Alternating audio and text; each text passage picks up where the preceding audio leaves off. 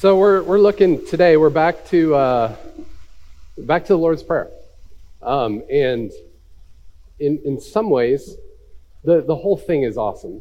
And like I've said to you before, I think if if we all prayed this prayer um, on a regular ba- basis and really let it soak in, it, it really would change us and transform us. And in some ways, uh, the line that we're going to talk about today, "Your kingdom come, Your will be done." On earth as it is in heaven. In some ways, uh, this is the most revolutionary message, part of the prayer. Um, so we're going to dig into it. And uh, in order to do that, first, we're going to read from Matthew 6 again, 5 through 15. But I'm also going to reference a little later on um, Luke 4, 14 through 21. Uh, so we're going to read that too uh, and get it in our heads so that when I talk about it in a little bit, um, it all makes sense. So before we read, you'll find the words here and on the screen. Before we read, let's pray together.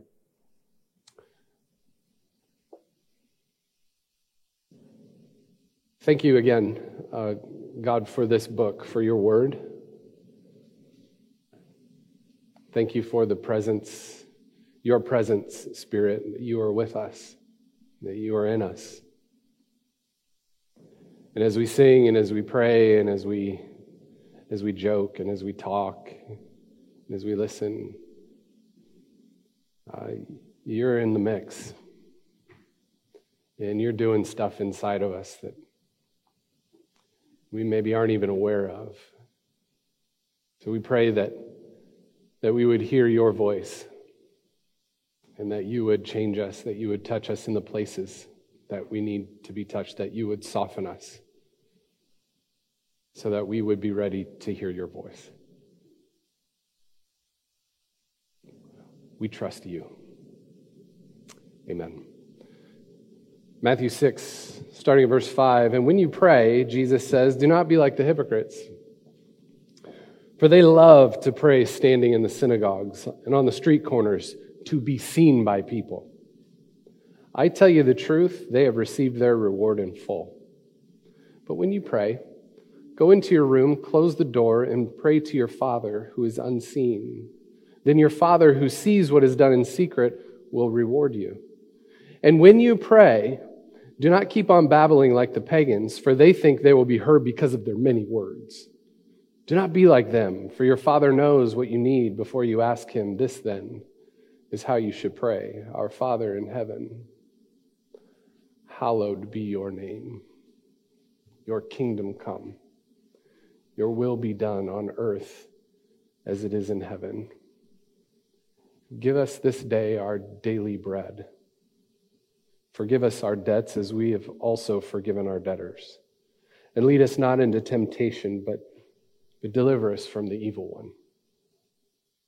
For if you forgive people when they sin against you, your heavenly Father will also forgive you. But if you do not forgive people their sins, your Father will not forgive your sins. Now, over to, to Luke 4. Jesus returned to Galilee in the power of the Spirit, and news about him spread throughout the whole countryside. He taught in their synagogues, and everyone praised him. Then he went to Nazareth, where he had been brought up, hometown boy coming home. And on the Sabbath day, he went into the synagogue, as was his custom, and he stood up to read. The scroll of the prophet Isaiah was handed to him. Unrolling it, he found the place where it is written, The Spirit of the Lord is on me, because he has anointed me to preach good news to the poor. He has sent me to proclaim freedom for the prisoners and recovery of sight for the blind, to release the oppressed to proclaim the year of the Lord's favor. Then he rolled up the scroll, gave it back to the attendant, and sat down. The eyes of everyone in the synagogue were fastened on him. And he began by saying to them, Today, this scripture is fulfilled in your hearing. We'll go that far.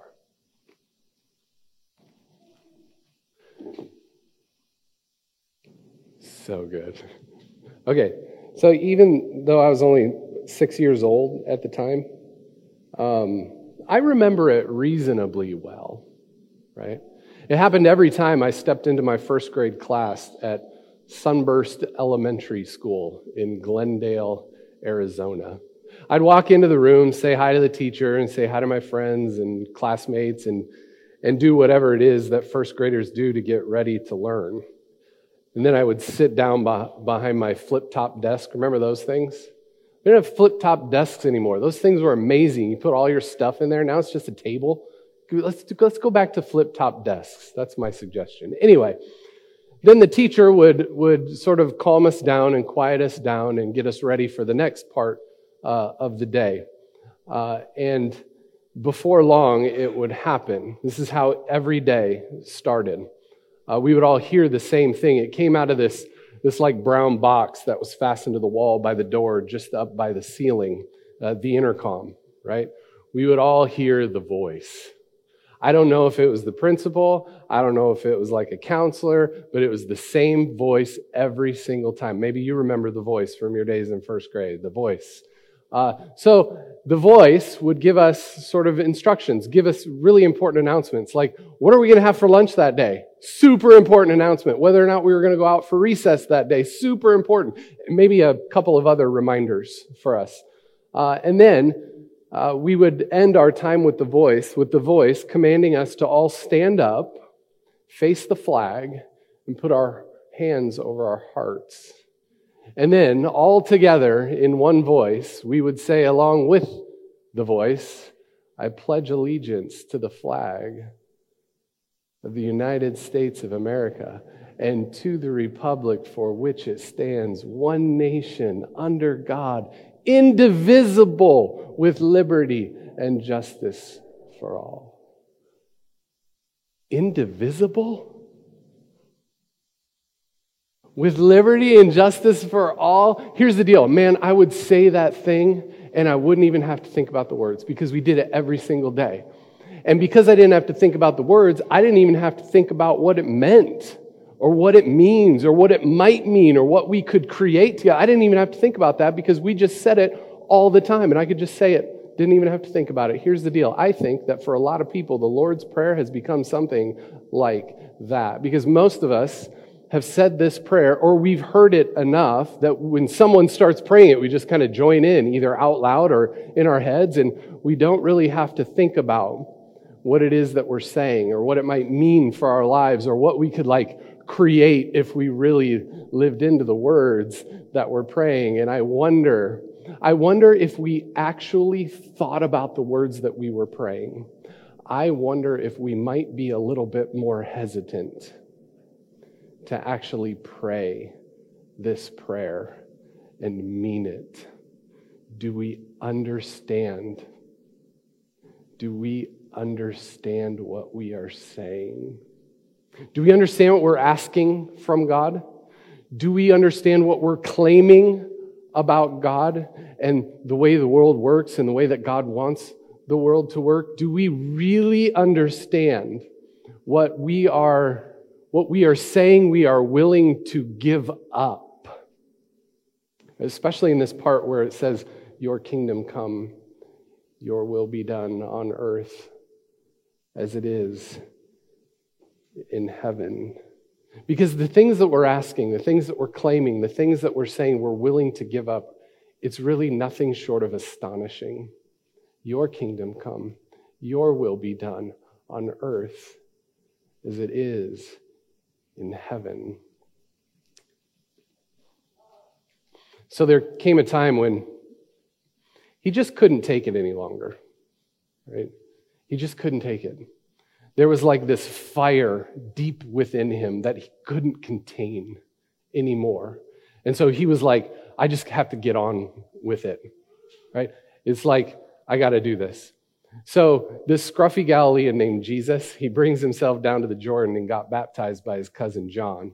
And just after coming up out of the water, uh, he says this thing that he's been itching to say for a really long time. Like he's probably tested it out before with a smaller group of people, but now it was time to go public. Now it was time to get on with it already. Now it was time to, to, to make sure that more people heard it. And so he stands up and he says, The time is near. The kingdom of God is at hand.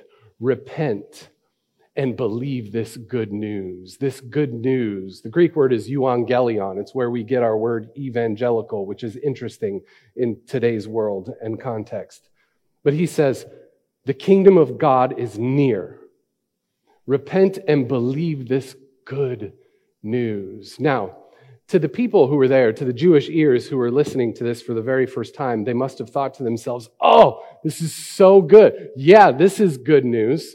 Like the Roman Empire is going to be crushed, subdued, and we're going to have our own, a new kingdom, and we're going to have our own king on the throne. It's going to be fantastic. Images of military and violent revolt would have danced in their brains because that's what you do when you want power. You go and take it. You force it. You make it happen. So that's what was going on in their brains, right? Finally, a new king in town. And then, not long after that, Jesus finds himself in his hometown, Nazareth, and the elders in the, in the place ask him to speak in the synagogue. And Jesus is like, All right, fine, I'll do it. I'm ready. And so he takes the, the, the scroll of Isaiah and he reads these words. Listen to these words. The Spirit of the Lord is on me because he has anointed me to preach good news to the poor. He has sent me to proclaim freedom for the prisoners, recovery of sight to the blind. And there are lots of ways we can be blind, not just physically, lots of ways. He has sent me to proclaim freedom for the prisoners, recovery of sight for the blind, to release the oppressed, to proclaim the year of the Lord's favor. And then he sits down while in the seat of authority while everyone else remains standing to hear the sermon. Because if you really want to pay attention to the sermon, you stand, right? No takers. That's fine. I got one. Okay. I like that. In the back. You don't have to stand. It's fine. So everyone else stands, and he gives like the shortest sermon ever. He says, Today, this scripture has been fulfilled in your hearing. You know what he's saying? You understand what he's doing? He's claiming that text from Isaiah as his own. It's like his, his personal mission statement. He's owning it. He's saying, My life is all about the kingdom of God. And if we miss what he teaches us, in fact, this is the central message of Jesus. He taught more about the kingdom of God than anything else. It's the thing that he embodied when he walked on this planet. He, and if we miss it, we're missing most of what Jesus taught. We're missing most of what Jesus did. Right? He's like, my life is all about the kingdom of God. And the kingdom of God is all about those words you just heard from the mouth of Isaiah. It's not like the kingdoms of this world. Not at all. It's not like the kingdoms of this world. It's not about grasping after political power. That's not what the kingdom of God is about. The kingdom of God is not, is not about creating a voting bloc so that we can get the, the right guy on the throne. That's not what the kingdom of God is about. The kingdom of God is different. The kingdom of God is about good news for the poor. The kingdom of God is a kingdom of grace. The kingdom of God is about freedom for those who have been imprisoned. It's about justice. It's about giving everyone they need to live a full, flourishing life. The kingdom of God is about bringing sight to the blind. It's about lifting up those who have been trampled on. It's about, it's about remembering the forgotten in this world and making sure that everyone is on equal ground. That is what the kingdom of God is all about. And then a little bit later, he gathers some people around him. He calls them the disciples. Later would transition them into the apostles, which means they would be sent out to do and teach what Jesus did and, and taught. And he says to these people early on, he says, Come, follow me Be a part of this movement of God's grace that will change and transform everything. It's a revolution. Come, follow me. Let's do this. Friends, when we pray, Your kingdom come, we internalize and we participate in what we hear Jesus teaching, saying, and what we see him doing. When we pray, Your kingdom come, we internalize, which means we let it change us. We internalize and we participate in what we hear Jesus saying and what we see Jesus doing. We actually become part of this movement of God that seeks to bring about justice and righteousness and healing and forgiveness in the world. We allow ourselves to sort of be swept off our feet in order to participate in a world that is ruled by God with grace and love. Your kingdom come. Your kingdom come. Oh, I want to take a moment and I want us to all This is so important. I want, us, I want us to use our, let's lean into our underutilized and often forgotten gift of imagination. Can we do this? So I want you to imagine with me. In fact, I want us to take this seriously. So I want you to close your eyes and I want you to really imagine this. Imagine. Imagine a gathering of over 10,000 people. We're just coming out of a pandemic and we're, we're now at the, at the point where we can, we can at least imagine something like this a gathering of over 10,000 people from a, a wide variety of churches and different denominational backgrounds. Like I said, use your imagination. We can imagine a world that is different. Imagine them coming together on three consecutive days meeting in a city's convention center. Imagine it. Imagine them focusing on some of the great moral issues of our time, issues like children living in poverty, issues like children not having enough to eat, deteriorating school systems, the inequity we find in our world, the, the problem of homelessness, and a whole bunch of others. Imagine more than 150 people at this gathering who were not followers of Jesus signing up for it, saying, Holy moly, if this is what the church is about and following Jesus is about, I'm in. Imagine that. Imagine local pastors and, and nonprofit leaders meeting with the mayor and the governor to talk about at lunch about some of the great moral issues of our time. Now, think about this. At the end of the three day gathering, 2,000 people hit the street on Saturday to serve the city in tangible ways. Imagine, imagine thousands of small groups being formed for ongoing discipleship, training one another, and serving alongside of one another in the city. Think about the kind of impact that could have in a city. You can open your eyes now if you want. Here's the deal the people of Columbus, Ohio don't have to imagine it because it actually happened. It all took place at this thing called a justice revival, led by a guy named Jim Wallis.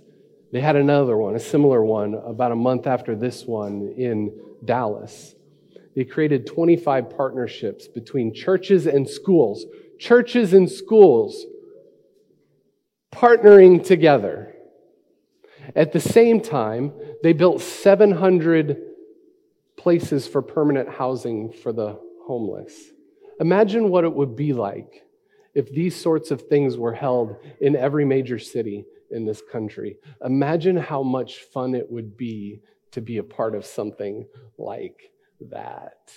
Those are the kinds of things those are the kinds of things we're praying for when we pray your kingdom come. See, when we pray, Your kingdom come, it's like we're praying, Father, we know that your kingdom is at hand. We know that you're out at work in the world, putting things back together again. Show us where, show us how we're in. Sign us up for that. We want to live that kind of life. Your kingdom come. But here's the deal Jesus doesn't stop there, he keeps going. He says, Your kingdom come. Then he says, Your will be done on earth as it is in heaven. He says, If you're going to pray, if you're going to pray, pray like this Your will be done on earth as it is in heaven. And I like it, part of me doesn't like it that Jesus goes here. But I like it that Jesus goes here. Because I think, I think we need it. Because it's not our kingdom, it's God's kingdom. It's not our will, it's God's will. If Jesus didn't go here, then we'd claim the kingdom as our own and we would try to impose our will on it because that's what we do. We'd try to make the kingdom of God a crude little imitation of the kingdoms of this world. Right? If Jesus didn't go here, then we'd try to make our churches like little kingdoms of our own, and we would rule them the way we want to rule them, and we would do only what we thought needed to be done. If Jesus didn't teach us to pray, Your will be done on earth as it is in heaven, then we would run our churches like Apple or Microsoft or Amazon, right? Or the American democratic government. But here's the deal God's kingdom is above and beyond all those other kingdoms. Your will be done on earth as it is in heaven. It's God's will, not ours. You know what this is? You know what we're inviting ourselves into when we pray this prayer? We're inviting ourselves into an ongoing relationship with the divine in which we fundamentally we just let go of ourselves. Right? This is an invitation to be on alert because we might just get in the way of ourselves. This is an invitation into the practice of everyday surrender. Right? How many times do our prayers consist of only things we want God to do for us? like God is some sort of cosmic Santa Claus. How many times do we just treat God like that? I, I think God does want to hear about what we want, certainly. But I think the discipline of praying, Your will be done on earth as it is in heaven, opens us up to the sometimes painful reality that what we want might not be the best thing.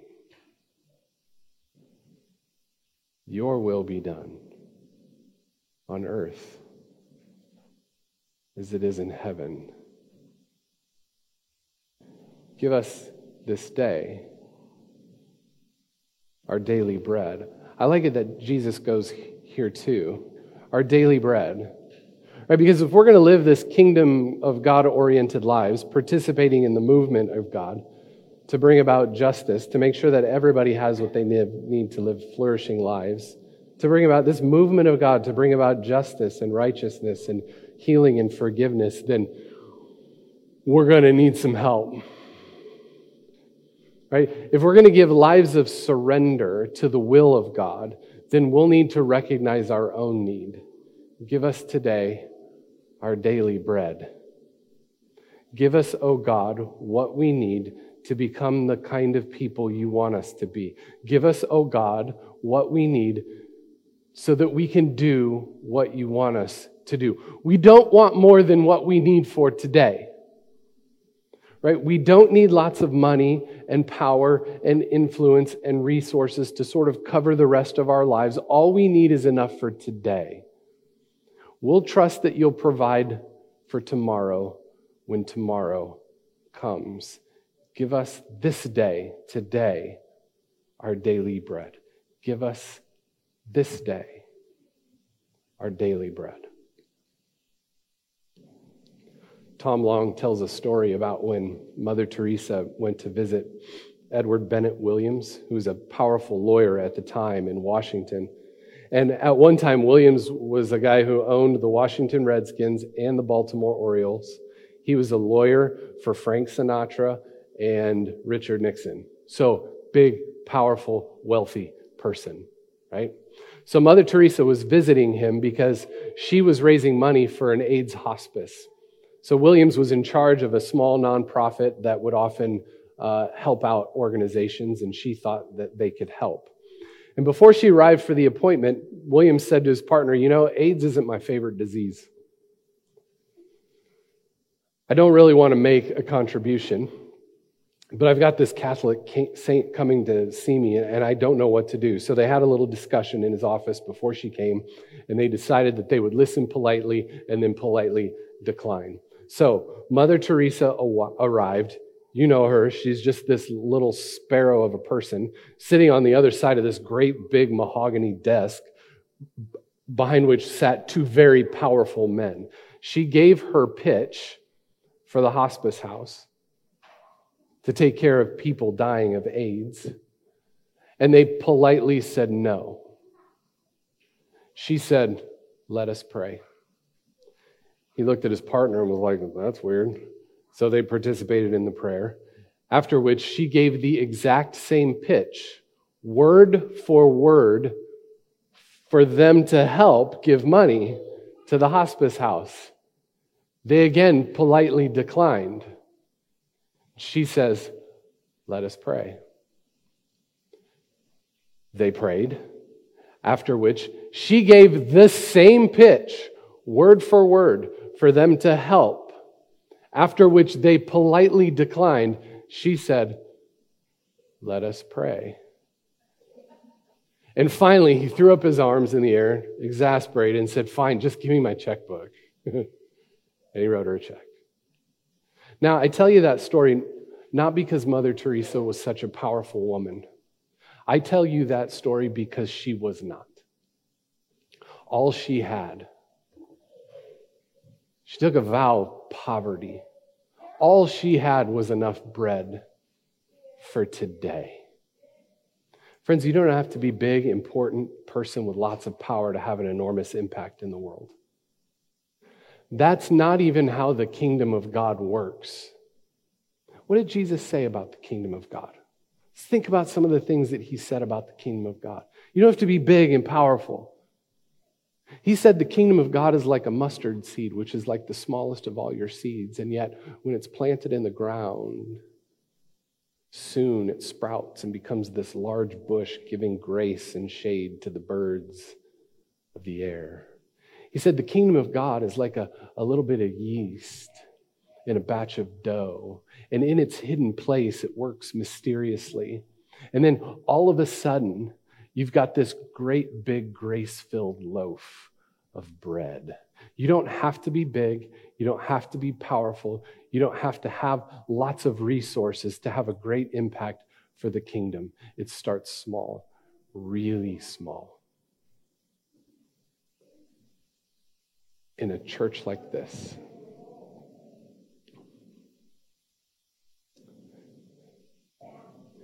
In a heart like yours.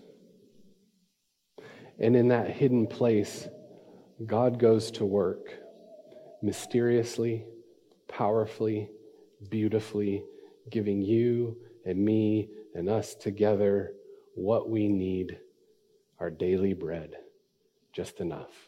Just enough. And suddenly, after a period of time, there's justice, there's righteousness, there's healing, there's forgiveness, there's the kingdom of God right here in our own community, in our own neighborhoods. Your kingdom come, your will be done on earth as it is in heaven. Give us today our daily bread. Let's pray.